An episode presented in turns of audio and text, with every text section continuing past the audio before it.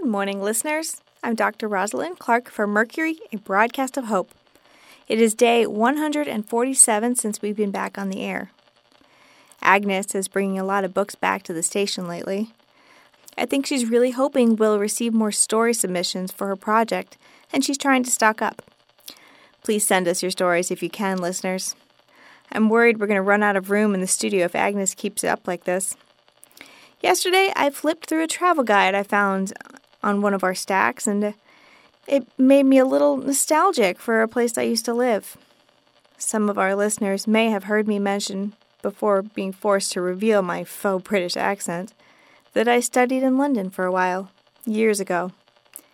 Maybe I'll talk more about the city as a whole later, but today I really just want to discuss my favorite tiny part of London. Specifically, my favorite place in London was the south bank of the Thames, between the Waterloo Bridge and the Millennium Bridge. Almost every Saturday, I would sleep in a little, have breakfast, and then take the tube to Blackfriars Station. It gets out between St. Paul's Cathedral and the riverbank, and I used to walk down Victoria Embankment toward the bridge. There was a closer station, but I liked to see the cathedral. I never saw buildings like that in America. It was glorious in the 17th century when it was new, and now even more so. The walk along the bank from there is easy and pleasant, but the excitement came at the bridge. On the other side is the most concentrated length of culture I have ever seen. You step off the bridge in between the British Film Institute and the National Theatre. Continuing on, you pass open air book markets and street performers, art installations, food trucks, and incredible gardens. The area is packed with art galleries and restaurants. There's even a warehouse courtyard with the names and specialties of the Greek muses painted on the walls. The Tate Modern has a stretch of lawn in front of it where people picnic and sunbathe on summer days, and next door is Shakespeare's Globe, Agnes would be so jealous if she heard me talking about that. Crossing over the Millennium Bridge, there are always musicians, and the breeze off the river just fills up your lungs. I hope places like that are still out there. I'm sure South Bank is still standing. I don't think the whole area has submerged under the river, though we wouldn't exactly know if it did.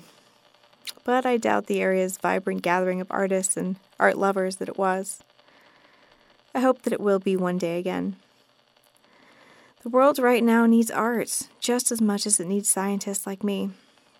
In fact, I would say the world needs all of us. Artist or not, scientist or not, broadcaster or not. No matter what you contributed to the world before, you can continue to contribute.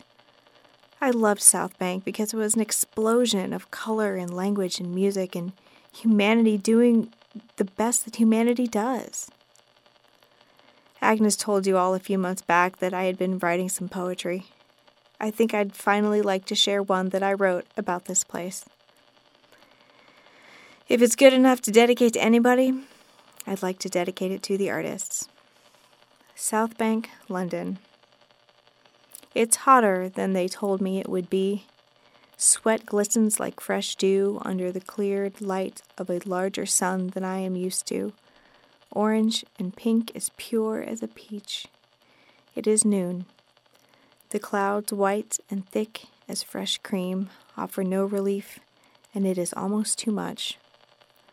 But a single drop feels like too much to an ant and is nothing to a bucket. I will be a bucket. For London, I would be anything.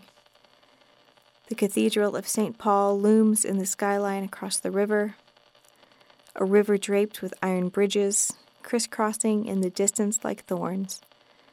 I have not walked far from the station, but I have walked far enough to find home among the gardens and art installations and picnicking crowds and laughter in other languages and food trucks selling tacos and ice cream that smells like berries as it is that smells like berries as it is carried by.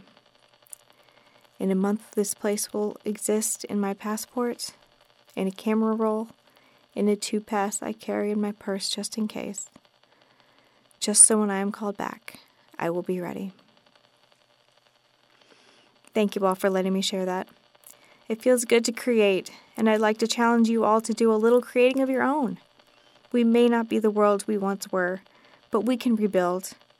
We can bring the color and art back to the world, but it's going to take a lot of us to do it. And it's important that we do so because it's what makes humanity different from the rest of the species on the planet, including the zombies. We have a desire to understand and create, to truly be a part of this world instead of just living within it. I look forward to having more artists stop by the studio to show us what humanity does best. For Mercury, a broadcast of hope, I'm Dr. Rosalind Clark. Take care of each other.